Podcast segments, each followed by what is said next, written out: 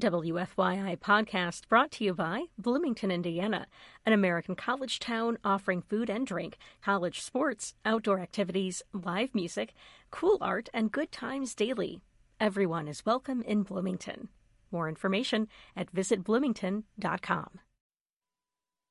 As long as there are final exams, there will be prayer in schools. That quip has shown up on bumper stickers. It's found its way into cartoon strips. It even served as a punchline in several speeches by President Ronald Reagan. For some Hoosier lawmakers, however, the ability or inability, as they see it, of public school students to express their religious beliefs in the classroom is no laughing matter. They think students of faith are being discriminated against, and backed by various church groups, they're pushing legislation that would explicitly allow such students to pray, incorporate religion into their artwork and homework, and wear clothing, jewelry, and accessories that feature religious messages or symbols. Now, opponents say students who want to express their faith already enjoy broad legal protection thanks to the First Amendment. Hi, I'm John Schwantes, and on this edition of Indiana Lawmakers, we'll look at the debate over faith in the classroom. Let's begin with this legislative update from WFYI Public Media Education reporter Eric Weddle. Prayer in school? The topic is not that unusual at the Indiana State House. In 2013, a top Republican senator sought to have the Lord's Prayer recited at the start of every day in public schools. That didn't work out. Now there is strong bipartisan support for a bill that would clarify prayer and religious expression in schools. Here's co sponsor Representative Lloyd Arnold. There is nothing in this bill that is mandating anything. House Bill 1024 would protect a student and parent's right to open prayer, wearing a religious dress or jewelry, and other types of expression in schools. It also requires the Attorney General's office to write example policy about religious expression that schools can choose to adopt. But some still don't support it. Representative Ed Delaney says there's no need for the bill. Which is not here because of public demand, not here because of necessity, not here because our churches are in trouble. It's here so that some can send a message that they are pious but Carmel High School senior Mary Carmen Zakryzik says it is needed, and a controversy she became involved in shows it. Students of the Carmel Teens for Life made a poster that says 3,000 lives are ended each day and replaced the word abortion with adoption. School administrators took it down after some called it offensive. I think if I had had a bill that protected religious freedom or religious speech, that I could show the administrators and say, look, our club um, has the rights to put this up, I think that they would have taken it more seriously. Um, but also, even aside from our pro life club, I think that this bill is going to do great things with students who want to pray in school or who want to wear cross necklaces or jewelry and are still being discriminated against. This debate will surely continue. For Indiana lawmakers, I'm Eric Weddle. Thanks, Eric. Back in a moment with our weekly roundtable discussion. Indiana lawmakers from the State House to your house.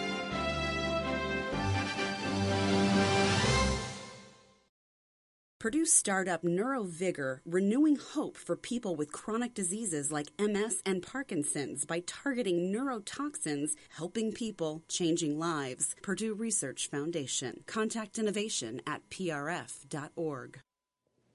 Usually, State House debates involving Indiana's public schools focus to some extent on the three R's reading, writing, and arithmetic.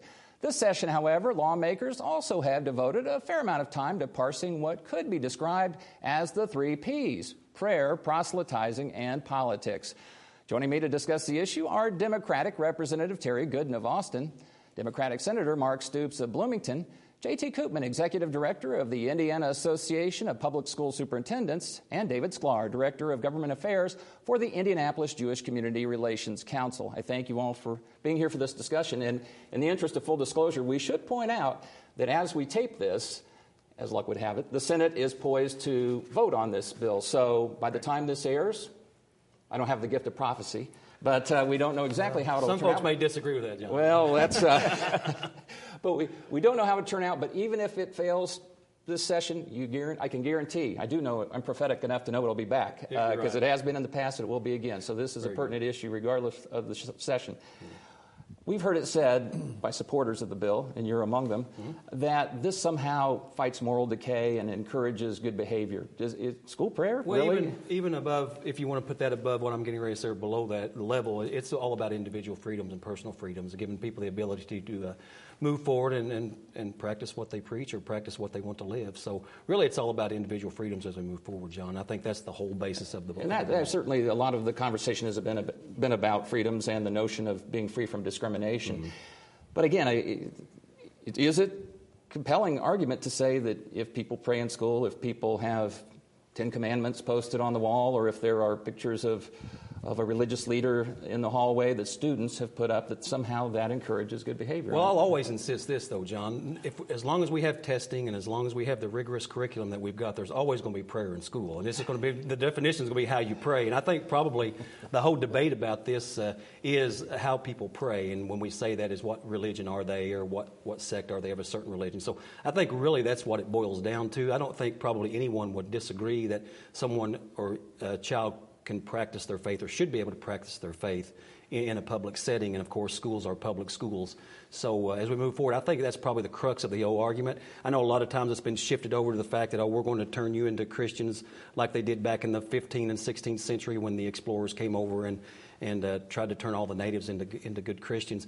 I think that's probably still the lingering history question is in the back of people's minds is okay these folks are up there the teachers are going to start uh, preaching they're going to start speaking in tongues they're going to do all these things uh, by the way i'll preface this by saying i'm one of those bible pounding pentecostal people so i can say that so so they're going to start preaching and, and speaking you're, and you're school superintendent i'm a school superintendent job, as well so, well, you, yeah. you speak with so, authority I well guess, i don't know about issue. authority but i've got my own opinions there's no doubt about it which we all do but so i think that's the scare that i think they feel like teachers and, or whoever are going to start preaching to kids and I've, I've, I've not seen that. I've been in several different school corporations in my career, and I know some very, very religious people. I hate to use that term, that's, that's a very generic term, but people who actually practice and live their faith, and never have I ever seen anyone try to push their faith on someone else, no matter how religious they were. So.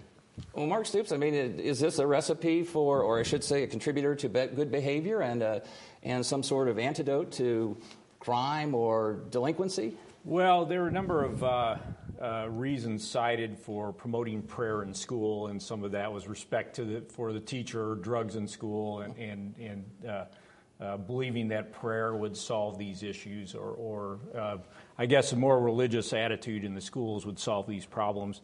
I'm not quite sure that is the cause of those issues.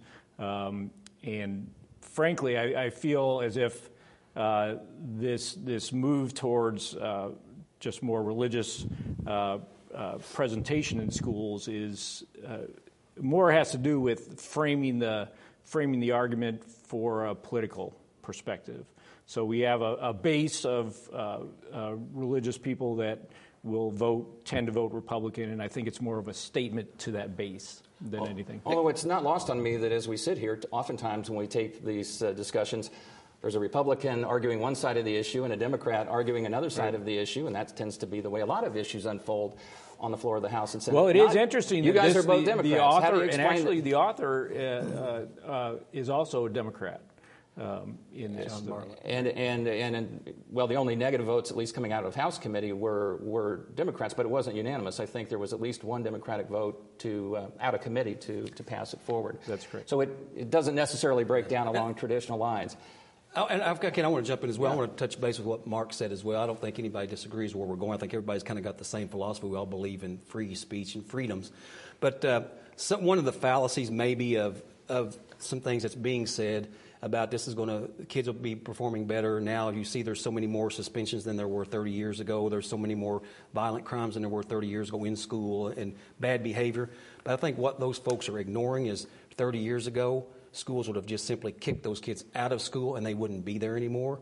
But now those kids are required to stay in school, and school corporations keep those. I want to make sure I understand. You're saying that there is a connection then between school prayer and. Well, I, I think there, and I'm going with this is I think there needs to be more research done about that because those kids who we want to call them troublemakers in the past, uh, what schools did was they just kicked them out of school. so therefore they weren't troublemakers anymore, or at least at school. But now, those if there's troublemakers in school, schools aren't necessarily allowed to kick them out and send them home or do whatever. They have to they, they allow them to come back to school. So when they get back to school, then they may be a repeat offender in the school. And I think as we look at that, I think that's probably some of the historical perspectives we need to look at as we move forward when we start talking about the arguments that it could have or it could not have an impact on the behavior of students in schools. Note to Legislative Services Agency, uh, you may be asked, they may be asked to draft a bill next session on getting rid of the troublemakers like the old school uh, well, your predecessors did. Well, maybe, just maybe. Yeah. Let's know. bring uh, J.T. Coopman in here. Uh, your association, you of course uh, work with and represent a number of superintendents across the state. I was looking at your priorities of the association for this uh, legislative session, and it was all over the board about accountability, transparency, compensation for teachers. I got out the micro, you know, my microscope or my magnifying glass. I didn't see school prayer on there. Is this an issue that, that your membership really cares about? Well, our association didn't take a position on it. Um, we we also didn't testify for or against the bill uh, when it was when it was heard because we felt like that schools already were afforded those opportunities. Um, they already had the leeway of recognizing prayer and student prayer, especially initiated. And so we have Bible as literature in schools. We have many, many factors that are related to this that are already in place. Quite honestly, we didn't see a need for the bill. Um, so that's why we didn't take a position. And, and the author has suggested it several times in interviews, and I think even on the floor and in committee, that there was a clamor for this sort of thing from uh, school administrators who were seemingly confused about what they could and couldn't do. You're not if that's happening, you haven't heard about it. No, absolutely not. And I think most most of us uh, have had school law, and you know, part of that school law is uh, the constitutional part of what uh, schools can and cannot do. I think for administrators, part of the trepidation that they have is where do you draw the line? We we certainly know that there are the traditional religions, but what about the non traditional religions or people that say, I'm this or I'm that? You know, where is that line drawn and when does it become disruptive and when is it not disruptive? I do want to talk about some of those things because you can paint some pretty interesting scenarios and, and what if uh, scenarios. David Sklar, uh, the associ- his association didn't take a position or testify. Yours did. We did. We uh, uh opposed the bill. Um, we were happy to see an amendment uh, in the Senate Education Committee. At, at this point, uh, we feel that the bill basically reaffirms existing practice. Uh, as far as religious accommodation in schools, um, you know, much to, to JT's point, um, it's our agency's responsibility to sort of take those calls from parents when when they don't feel like what's happening in school is is uh, is right. And to be honest, we don't get a lot of calls uh, as far as religious expression or religious accommodation. And what that tells us is that schools are doing a pretty good job. Uh, and really, we felt that this bill was was unnecessary at this point, and um, uh, just just reaffirmed existing practice. That you know there is long established precedent as far as what accommodation can happen in, in school for students. Um, but uh, you know, one thing that we advocate for is a strong separation of church and state. We believe it's what's allowed to allowed the Jewish community to flourish in, in Indiana and the United States. Um, and so, what concerns us about the legislation is is what role the state ultimately, and schools as a, as a representative of the state is, is, playing in this discussion. And we should elaborate perhaps on what the Senate committee uh, did. You alluded, of course, to the amendment. And as the bill came out of the House, there would have been a requirement that schools provide a limited public forum, I believe was the, the term, for prayer and these types of things, make uh, accommodation uh, as much as possible for students who want to engage in these activities. The prayer is still in there, but that notion of uh, required limited public forum is out. In your mind, Terry Goodin, does that uh, basically nullify the thrust of the bill, or do you find that not a palatable change? Not necessarily, John. I, have got a little history with this uh, topic. As a matter of fact, this is. I a, sense you do from the earlier. Yeah, yeah. from uh, I, actually when I met David, uh, probably 12 years ago or so. I'm the original author of the current language that language that is law now, where we have a moment of silence.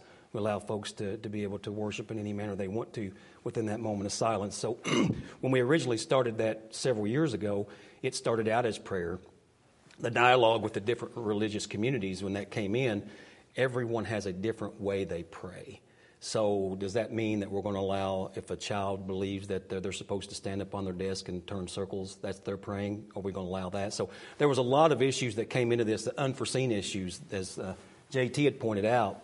Uh, where what is prayer and where does that go? So, but I don't know if it's the, the actual thrust of the bill is gone. If you still, if we, I think we're reaffirming that uh, there is in the state of Indiana religion of freedom and not necessarily religion from freedom. And I think probably the statement in passing this bill, moving it forward, it might even be more of a statement to say that Indiana, we have a, religion, a uh, freedom of religion, not necessarily from. And you would be potentially satisfied with that statement? Because again, if this passes the Senate and it goes to conference committee, where anything happens and often does, we, I would have assumed that the author and, and those who were conferees assigned to work out the differences might have tried to get that component, that requirement back in. Yeah, you know? but as, as, I, as I talk about this, John, my Bible tells me in all things moderation. So I understand that as, as an individual who may support the, the teetotal side as, was, as, was, uh, as it was uh, introduced, I also know that there's a, there's a middle, and I have to be moderate about that, and I've got to understand that there's people who have different ideas and philosophies. So, with that, in all things moderation, as we move forward, I'm going to understand that I'm not going to always get what I want, so we can make sure that everybody's somewhat happy or not necessarily happy. I think the best, the best bills that we pass is bills that nobody likes, because that means usually that it's probably the right thing. So, maybe that's the case with this bill as it moves forward. It, Senator, if it, if it is more of a statement, does that make it more it's, easier for you to swallow and for uh, members of your caucus to swallow? I think as the bill stands right now, it's become a statement. It really, all that the bill does is protect religious expression in the schools, whether a student wants to write about a religious experience, whether they want to wear symbols of their particular religion in the school. And I'm assuming that would expand to all religions. Say if a, a Muslim woman wore a headscarf, she would not be discriminated against, for instance. The part of the bill that was removed dealt with assemblies and, say, games. So you would have to, and, and it was really not workable because what it meant was uh, the school administration would have to actually set up an ability for uh, uh, students of a particular religion to have a prayer service, for instance, in an, in an assembly, every assembly. And somehow they'd have to pick that individual and then that means that our other, and if you were not of that religion, you had the choice to leave. So I'm, I'm not sure how um, that would have been accomplished. Basically, in school, then you'd be excluding certain students from an assembly if they didn't want to participate in, in any given prayer. So as much of a logistical challenge in your mind as it, anything, just it, trying to. My, uh, my, question was, how does this work? How does this work in practice? Do they have to apply, and, and how does the school administration choose a particular person to lead that, that service? And, and what if there is a religion that they don't necessarily approve of? Um, I had an interesting uh, conversation with. Uh, uh, a person who represents many, uh, uh, you know, say a lot of um, religious institutions in the state, um, and and asked him, well, what if what if the Wiccans wanted to have a service in the middle of the the basketball game? You know, what would you say to that? And he goes, oh, well, we're we're protected against that because there's this. Um, there's a reference to Indiana code saying it's they can they can uh, school can stop something if it doesn't fit within a moral or citizenship framework. Which arguably could be open to interpretation. Right. I would. So. And the answer to the question is: Is the team winning or losing at halftime when they do their? That's their right. Service? And, I guess that's. And if, and if that's the case, you just you're overlooking the obvious. You pull out all the stops and you say whatever powers we can pull in. That's yeah. well. You, you used a couple examples about different faiths, and one I, I've joked about. I, I guess it's joking, but I think it could be a real scenario. You have the First Church of Cannabis, which was formally created here, I think, two years ago this month, here in Indianapolis, which is, as the name suggests, devoted to the use uh, as a sacrament of, of cannabis. And one would imagine, therefore, if uh, you were an adherent to that church, a nice big marijuana leaf uh, could be or a you know a joint holder, whatever you call those things. I don't know. I, I don't. Uh, hanging around your neck is jewelry. Is that a scenario that could happen, do you think, well, see, JT? That's, that's, where administrators walk that tightrope of, of what is disruptive and what is not. What is a religious symbol and what is not. And so you bring up an excellent point in relationship to the, the Church of Cannabis. Students would grab on that in a minute and, and say, well, this is my religion. This is what I believe. You can't discriminate against me as a result of that. So therefore, I can wear this cannabis symbol on my t shirt Well, we already have language that indicates that uh, a lot of, of, policies indicate that you can't have any references to alcohol, tobacco, or drugs, and because it's uh, disruptive to the school environment. So, is that going to be included as a disruption if that becomes a religious symbol? So, that's the tightrope that administrators are going to have to, to walk. And, and honestly, as with many other bills, this is probably going to end up as an attorney's dream uh, because it's going to end up in court somewhere. And we already have uh, tons of Supreme Court decisions related to free speech uh, and all of freedom of religion, all of these constitutional issues. And is it going to end up there? I have no way of knowing, but it could be pushed to that. And that's probably a pretty safe bet too, because uh, you're right. There's so much precedent with access to public facilities. Uh, if you're a private or if you're a religious group versus you know prayer versus displays of religion. I, Mike, I am not saying, uh, asking if your group necessarily would be uh, supporting a plaintiff in a lawsuit, but this is the kind of thing that you think breeds litigation. Well, I, I, think that the I think precedent is actually pretty well set on a lot of these issues. You know, again, which is one of the reasons that we sort of felt the bill was unnecessary. Uh, what we actually argued to legislators was, particularly again going back to this the section about the limited public forums that that came out of the bill. Um, we actually argued to, to legislators that that section was going to sort of be the basis of, of, a lot of litigation, and I think actually sort of a lot of offensive litigation. Um, I don't think the litigation was necessarily going to come from you know folks from the from the Jewish community or other minority communities because again we're pretty happy with with the you think the First Amendment yeah we, we think it's been interpreted right, exactly. by the Supreme Court for 50 years is is, that, is pretty well set and, and address the issue and, and our you know parents of our, our community members seem to be fairly happy about how things are happening in the in the public schools so I think it was actually setting itself up for those that wanted to uh, force some religious expression or, or, or force uh, force that particular issue that would ultimately have used that section of the bill to uh, to, to, force some litigation. And of course, as the bill stands now, it, it would require, um, or I guess, uh, instruct the attorney general to create a series of guidelines, if you would, a how-to manual maybe for school administrators. Does that make sense? Because wouldn't that depend on who's in that office? I mean, Curtis Hill, who's just elected and just took office here earlier this year, very conservative. Uh, I don't think he would quibble with, this, with the uh, characterization of him as a religious, uh, devout Christian all AGs haven't fit into that mold. What happens when somebody else takes office and they say, well, I'm not backing this, we're writing new guidelines? Well, I would hope that as we move forward, if this was the case, that the Attorney General just wouldn't take this on as his own burden. I would hope that he would bring in a, a multitude of people from different religious communities, all those different communities that they could find, bring those folks, set them at the table, and try to figure out what the best policy should be or could be as we move forward. So I would hope that he wouldn't take that burden and bear that cross on his own. So I don't think that would be a very good uh, very good decision on his part. So, uh, is it possible for Human to come up with a uh, draft of guidelines that, that would preclude litigation and would satisfy all groups, or at least make everybody angry? You said earlier yeah. you're making everybody angry yeah. is just as good. But I, I, think the guidelines would have to basically accomplish what happens now in students that have uh, freedom of religious expression within the school, uh, and uh, they can pray to themselves if you are. Um, if you, you can actually go and, and pray in a, in a separate room if you want. The, I think the biggest problem I see with this bill is that um, uh, in Indiana we have definitely a majority Christian population, probably 30, 40% actively um, uh, practicing religion. Uh, and then we have other smaller religious groups. And of course, that means that there's roughly half that don't really practice any religion, and a, and a section of those that don't have any religious um, uh, feelings one way or another. And this, what this bill would do in it in its original form, would have would have really excluded other students from participating in an activity that should be protected. I think within that school, you don't want to be isolating and excluding students from any part of uh, the school day.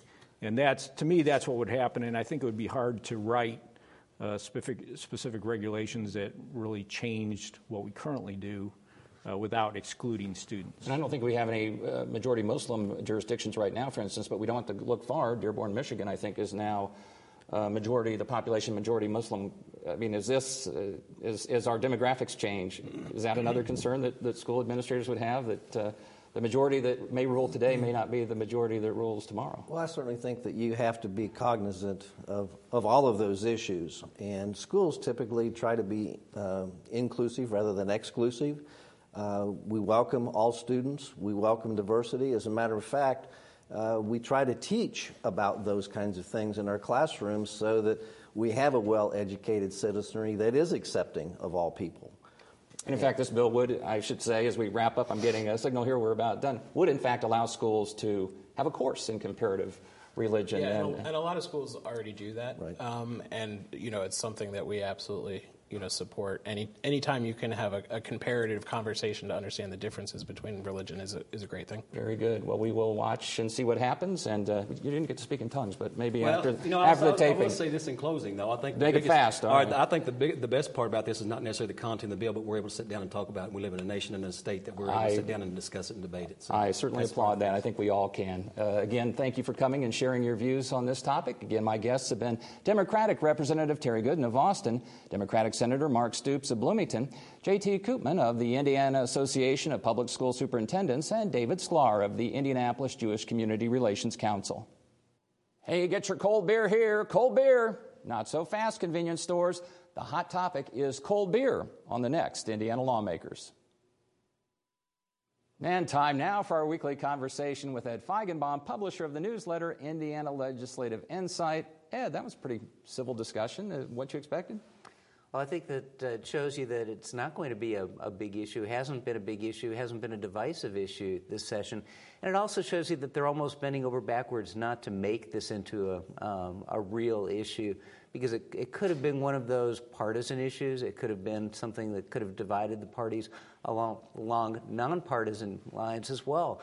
And people have chosen to make sure that it's not going to become that kind of an issue this year. And, uh, and that's presuming that we don't have the, the provision that was causing so much uh, concern early on about a required prayer time doesn't make it back in in conference committee. I guess then bets are off. True, and, and if, if you look at who's behind the bill, you know, there, there are so many Democrats that are on the bill that, that you almost don't expect that to come back in at, at this point as well.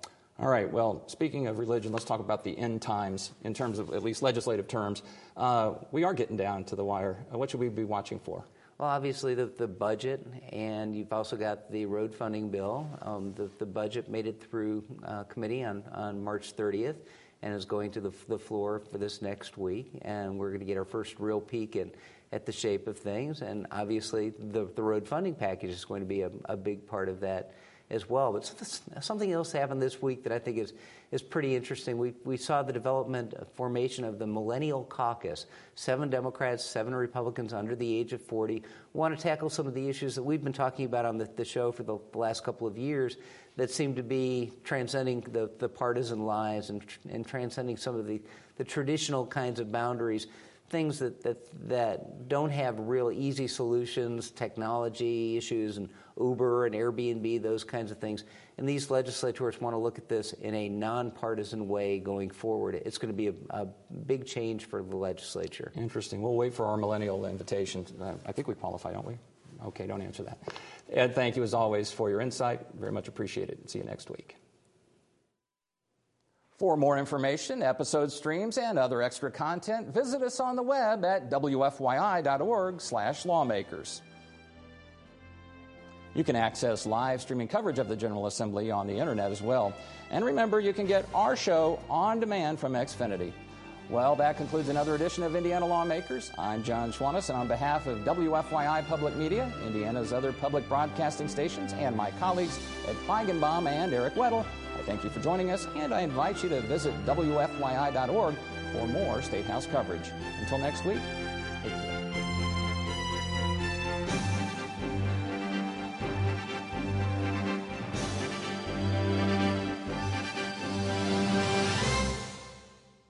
Purdue startups speak modalities, helping children and families coping with nonverbal autism to develop communication skills, helping people, changing lives. Purdue Research Foundation. Contact innovation at prf.org.